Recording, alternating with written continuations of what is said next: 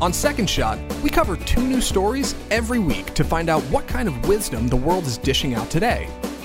And at the heart of every one of these stories are people, just like you and me, who've had to overcome incredible odds, to face the greatest challenges, to struggle and fight back. But now, we're changing it up. In these episodes, we're skipping the headlines and going straight to the people that inspire us to grow, to be bold, seek change, and act courageously when the rest of the world may not. A second look, a second chance, a second shot.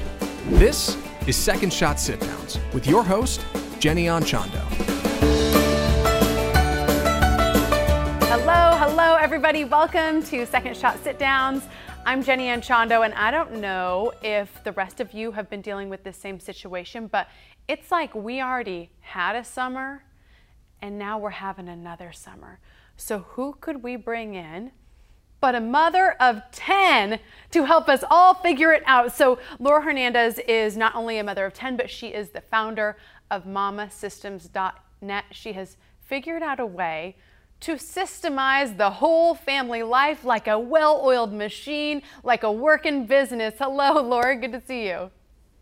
Good morning. I'm so glad to be here. Well, and you know, I'm, I'm so curious how this all goes down because I think of myself in the chaos of working at home with only one child, one three year old, and it was total chaos. So I'm very curious to hear, you know, how, how you got these systems into place. But, you know, you also have this really beautiful uh, fostering and adoption story that I want to start with so that everybody knows how it came to be that you had 10 kids.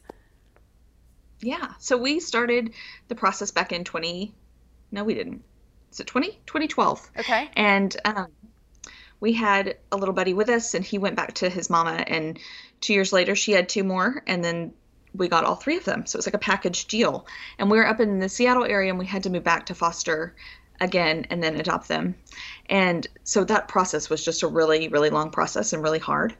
And then once i mean i, re- I remember standing in the kitchen and being like i just have to get through today. I just have to get to the end of the day when they're all in bed and all tucked in and we'll all be great right and so I was kind of giving myself these pep talks of how we're how we're going to make that happen. Right. And I I remember thinking we've got to get out of this. We've got to come up with something that's going to help us function as a family. Because I would read books on adoption, I would read books on special needs. Because what we didn't know at the time is that our three little buddies also had special needs. Mm. They have intellectual and developmental delay. Um, and so that just made them a whole lot tougher than your average kiddo. And I didn't realize that at the time. So I was reading all these things and all these blogs and all these listening to all these podcasts, and nothing seemed to fit. So they talk about homeschooling. We homeschool our kiddos normally, um, except our special little buddies go off to school. Okay, got it. So I was reading homeschool books and trying to figure out what we were gonna, how we are gonna do it. And so they talk about your long day of homeschooling. I'm like, well, I have therapists coming in and out of my house all day. I can't, like, I can't just sit down and do that all day. Right. And so we really had to sit down and figure out what really mattered and how we want to prioritize that and the things that that drain us and how I could either delegate those to people or automate them or eliminate them altogether. And that was kind of my process. And so that's what I work with moms now is that process of going through their whole life and everything that they do and helping them figure out what's important and what's not important and getting rid of what's not important. So you so that's sort of how mamasystems.net came to be was that you kind of figured out your systems and I can understand where you're coming from where the, like nothing really fit your mold because there are so many each child's unique and they're all coming from these different backgrounds and stuff. So what what are the ages of the kids right now? Our oldest is 14 and then we go 12, 11. Do you want their names as well? Sure. It feels like a test. Let's, People are always like, give them a shout out. Oh, no, I'm not testing you. Never. Our 14 year old is Amelia, and then we have a 12 year old Max and an 11 year old Noah. Andrew is nine. Matthew and Sam are both eight, but they are not twins. Um, one of those, Matthew is our adopted little buddy.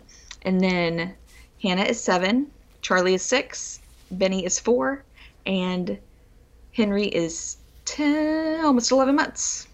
Oh my goodness. And how, I don't even know, like our, photo, our, our, photographer very well may be watching her children right now because I'm like occupying Laura's time. I'm like, you've got all these kids to deal with. Oh my gosh. And yet you're so, you're so calm. So let's go through some of these systems because, um, I mentioned off the top, I think a lot of moms and dads feel like, oh, we already had this summer and, and you're used to homeschooling. A lot of us are not. So this was like a really unique kind of time here for the past few months. And they've been home for this time, and now they're about to be home for a whole nother tour of three months in this second summer, as we're calling it.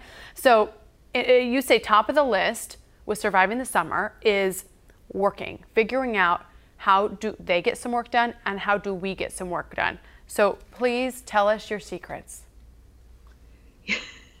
I really think, first of all, I just want to say that I am very aware. So, th- our three special buddies are normally in school. And so it's been, it feels like forever that they've been home. Yeah. And there's days I want to tear my eyes out. So, I do not hear me saying that I have this all together. But having systems in place helps a ton.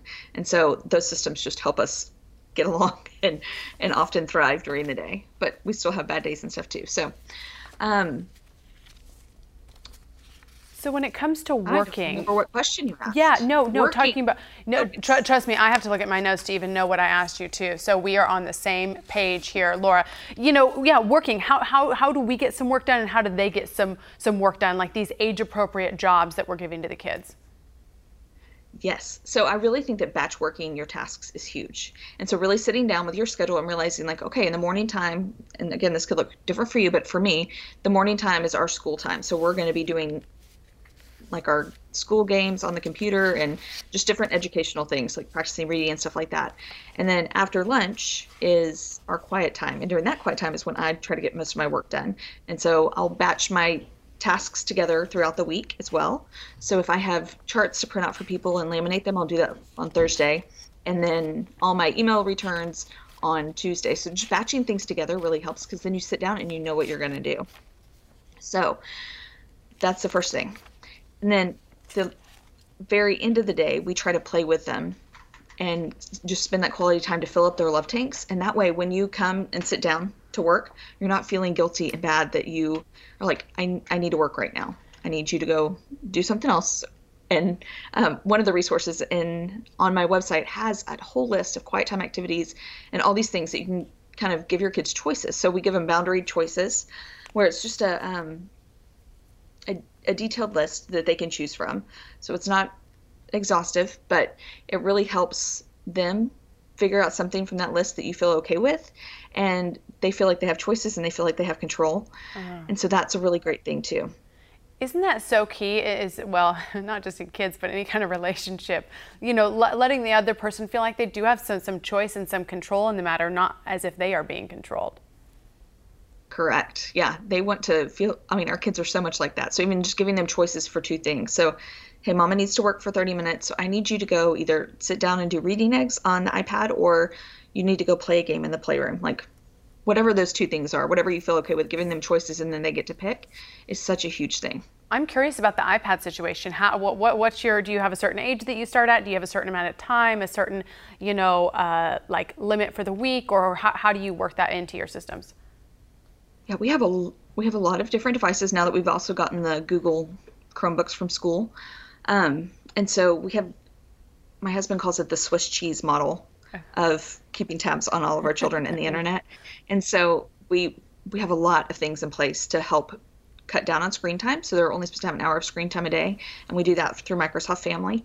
And then we also have a bunch of um, like barriers and I'm missing the computery word, but whatever the wall the walls are for yeah, the children. Yeah, the restrictions. Yeah, the limits and stuff. Yes, and what they can look at and what they can play on. And so the iPad has a thing where you can block out all the other apps and you can only do like the one kid app you want them to do. Gotcha. Yes, but I'm hearing like an hour a day per kid. Except for probably the yes. baby. right? Yes. Except for the little one. I'm reading. Uh, so, what I did was, you guys, Laura has this really good um, sort of like free download on her website, mamasystems.net, and it has age appropriate chores. So, you guys all know I've, um, Heath and I have a, a three year old. So, I, I printed off the chart, Laura. It says that she can pick up toys, help unload dishes, turn on the Roomba. I need to get a Roomba. Um, put clothes away, help to switch out the laundry, wipe down the baseboards and rim. That I had never thought about that, so I think that's a really good idea. Just helping her, you know, having her kind of wipe down the baseboards, and then put dirty clothes away, and water the plants. I love it. What what what age do you think kids can really start chores at? And, and because it really is work. It's work on the front end because you kind of have to teach them how to do it, right? What age are you starting that with having them actually work as a part of the household? I mean, probably two and a half or three. Whenever they can be walking around, I'm like, oh, do you want? Because they're over there playing in the dishwasher anyway, right? True. Our so little buddy that's almost one is over there taking out stuff, and so I know he's capable. And so if he if we can channel that energy and make that productive of like, oh, let's put it on the counter instead, or whatever that is, like they can help as well. So they can help pick up toys and all of those things. But giving them assigned tasks throughout the day. So we have different we have morning jobs and afternoon jobs and then evening jobs. And so giving them assigned tasks during that time so that they know what the expectations are and those are set. And then you can also be consistent with that. And that's really, really key for our kids, I think, to especially my little buddies that have a hard time with a lot of things. Sure, so, with focusing um, and everything, just, yeah. Yeah. You know, that, that on- expectation setting is huge. On the front of this packet, you say, I know you can do it all, but please don't. There really is that drive as a parent to just do the stuff yourself because it's easier to just do it yourself. So, can you kind of speak to the importance of teaching the kids and, and making them follow through with the, the, the chores and the projects and the things that you could easily just maybe do yourself? Yes, and I know, I mean, I know that's so much easier a lot of times, like just to go in there and pick everything up really quick. But I think we're missing out on building a team mentality with our family. And once that's in play, it's like the most beautiful thing in the world. Like at five o'clock when I'm making dinner, everybody's doing their little jobs, whether that's watching the baby or um, helping set the table or putting silverware on the table, like whatever their job is, everybody's doing it. So we're all working together as a team. And for whatever reason, that really helps me, even if it doesn't seem like what they're doing is huge, like putting forks on the table. It's one less thing for me to think about. And it really helps me feel like we're doing it as a team. So I'm not bitter that I'm doing it all. I feel like I used to mm. be really like ticked off because I'd be like, I just cleaned that up. What are you doing? Right. And so this just helps kind of de escalate my, my, my spirit because I can not lash out at people for making a mess, right? That it's like, okay, well, you had to clean it up. So go clean it up before you come do this. It's so true that that martyrdom thing of running around and I'll just do it. It's fine. I'll do it. I'll do it. I'll do it.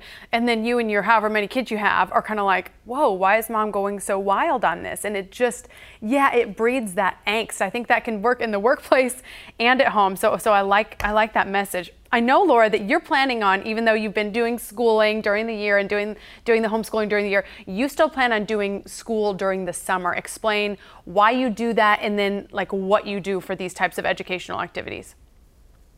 Yeah, so we we still do our top three. It's kind of my my always goal during homeschooling time is pick your top three and just get those done. So if it's my oldest one, he does math and typing and handwriting, and then it kind of goes down from there of what they need to do every day. But the picking three just really helps me not stress out about it. I feel like if we get those three things done, then we're having a good day. Those are like the essentials, the top things. So if somebody throws up everywhere, we can go back in and just say, we're just doing these three today. That's it. Um, they have other things that they're supposed to do, and they have that list, and they can go through and check it off and do all of the things. But I find that picking three is marvelous. And so it's kind of the same thing for the summertime too, except we're just tweaking a little bit and making it a little bit more fun. So instead of sitting down and doing an hour of math, they can sit down and do Sumdog or something that's a little more educational and fun, where they're still getting some math in, but there, it's more of a playing game. Okay, what's Sumdog? Some Dog is the is a like a math program. It is. And so like they have little people that jump up a building and so you're a person and you're playing against other people out there in the wide world. And if you get your math problem right, you get to jump up. And so you're trying to be the first one to jump up to the top of the building. So it's a lot of like and making basketball shoots and all of those things. It's just um it's just a fun game, but you have to do math problems to get to go. Yeah, so some of the resources you do Khan Academy, Sumdog, Handwriting Without Tears, um, Typing.com. So some of those things that are fun because they're like on a device. So I think it makes it feel a little bit more fun to do it and a little bit more summer vibes as opposed to being in the regimented school, right? Yes, ma'am. Let's talk about eating and streamlining the eating process because this is something also that you have systems for. I think even if people don't have kids, this is a really good idea. So explain the system for like mealtime and your and your menu and how you are feeding 10 little humans every day. Yeah, so we have a batch working menu. So every day we have something different. So Like, for example, on Monday is our crock pot night or Instapot night. So when I go to plan our meals, I know immediately I'm just going to that little section of my life and thinking, what crock pot meal could I do? And then planning that out. And then Tuesday is Taco Tuesday. And again, it doesn't have to be the same like hard shell tacos with meat in them and cheese. Like every every Tuesday night could look different. So it could be like egg burritos or nachos or quesadillas or whatever, just something along those lines. So that way we're having different things, but my brain power is like I'm not putting my energy into that. I'm like trying to come up with new recipes to impress all my people because they don't care. They would much rather have hot dogs every day. Say it again for the moms in the back. they don't care. I like that idea of like it's kind of the same thing every night, like maybe a pasta night, but you're doing like one week it's red sauce, one week it's white sauce, right? Exactly. It's it, yeah, exactly. So Friday night's our pasta night, and that's what we do. There's something there's something psychological about this as well too, with kids knowing what to expect. Right? Explain what what that relationship is like with regard to the kids knowing what to expect and then not fighting over what they're getting fed because that food struggle is real for a lot of families. It is real. And so I think setting those expectations of, hey, Monday night, we're going to do an Instapot night, and maybe even bringing them in on it and say, which Instapot night do you want? Or like, what meal would you want cooked in the Instapot? But then I also have a little menu out there that has, it's just in a frame. And then I write down, Monday we're having this, Tuesday we're having this. And that way they can go and look at it and know what we're going to have and be prepared for dinner because sometimes they aren't that happy about a meal. Mm. And that's what we're having for dinner. So so it's just like knowing that they're going to be having something that isn't their favorite is part of the battle. Yeah, exactly. Now, you have on your top five list of things that you're going to do this summer. Laura Hernandez, mother of 10, says she's going to rest. how are you going to do that? How, how do you, eh, like, explain what that part of the system looks like? Yeah, so I, I know that it is important for me to kind of have me time. And so, whether that's on a daily basis, just coming into my room and being still and quiet, which is normally during quiet time, or weekly, my husband and I have a date night. And then we also have a, a night where I can go out and just be with girlfriends. And so, really knowing what you need as a mama to help survive and to help fill you up, whatever those things are, you really have to schedule them in and then really keep that appointment with yourself because it's super important. How do you get the quiet time? I, I only have one, and I haven't had quiet time in three years, Laura. So do tell. Is that is that a set time? Like they know to expect that too? Yeah. So after dinner or after lunch, we say, "Okay, guys, it's quiet time. Here are your choices right now. You can go read in your room or whatever, whatever those things are. That great list there with the quiet time activities. Um, all of those things, they have the choice of. So they get to pick." And that just helps eliminate some of the coming in and mom, what can I do? Mom, I'm bored. Mom, blah, blah, blah. Right. Whatever that is, it helps eliminate it because then you can say, hey, buddy, you chose to play cards today. So if you want to choose something else, you can go do that. But just speaking kindly and reminding them of the choices that they made for that time reminding them of the choices they made. Yo, so, so the list is like Legos, audiobooks, podcasts for kids, love that, cards, coloring board games, magnet tiles, all that kind of stuff. So they kind of know ahead of time this is going to be quiet time. How long do you usually do quiet time for? Is, is it longer than 30 seconds or shorter? it's about two hours. What? Oh my goodness. I, I, well, no wonder you have I no trouble getting somebody to watch your 10 kids. If they're able to stay quiet for two hours, this is amazing. So they just know to expect it. You set the expectations and they know that that's what they're doing. Yes. And they also have each other to play with. So all of our buddies that don't just sit and read for hours, they're all playing together normally. So they'll play a quiet room in their game.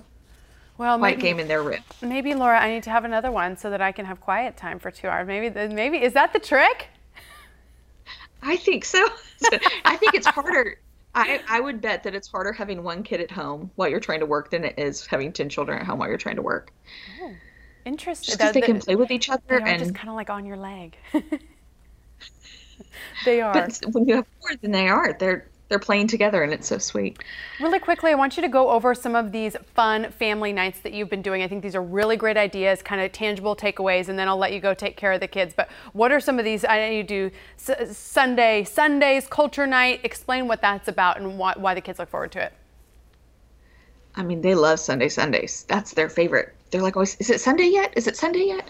Um, and for us that just looks like a bowl of ice cream and they get to pick their sprinkles on top and so it's not really that big of a deal but they think it's a big deal so uh, we sat down at the beginning of the whole covid thing and said we need to come up with some fun some fun things to do at night some family theme nights and the point of that was to say like hey this they're going to remember this time when everything's canceled and they're not going to school or they're not going to activities and wouldn't it be great if instead of looking back and like being bummed about the whole thing, they could look back and say like, "Hey, we had some of the best times as a family together, and that was really amazing." And so, wanting to make those exciting and emphasize them a lot, those theme nights, so that way they have something to go back to, and in their minds and think positively about this time. Mm-hmm. So we do Sunday Sundays, and then we do mattress movie night where everybody brings in their mattresses. In the living room, we all kind of camp out in the living room and watch a movie, and then culture night. We just started doing this during the summer, and it is we're looking at. I have the older ones look up like a fun dish for us to make from a different culture and some fun music and then also doing some fun research on just different facts about a country or yeah. a different culture than us so i think that's really important i, I think it's really important right now too um, just during all of these crazy times i think that's really important to honor those cultures and give space for them. Of course, of course, and, and you're, you're kind of sneaking in the learning and the education and those really, really important life lessons for the kids. Laura, you did it. We did like a 30 minute conversation, not one child interrupted the entire time. I, I, clearly, your systems are working. So let everybody know where they can find you, all the platforms, all the websites. Yeah, at Mama Systems on Instagram, and then mamasystems.net is my website, and there's a ton of resources on there for you. So I would love for you to go look them up. Laura, thank you so much. We will link up your page. We appreciate your time, and I am so ready to implement the systems and get my two hours of quiet time. Is gonna happen this summer. It's gonna happen. You guys, more information at secondshotpodcast.com, and thank you so much.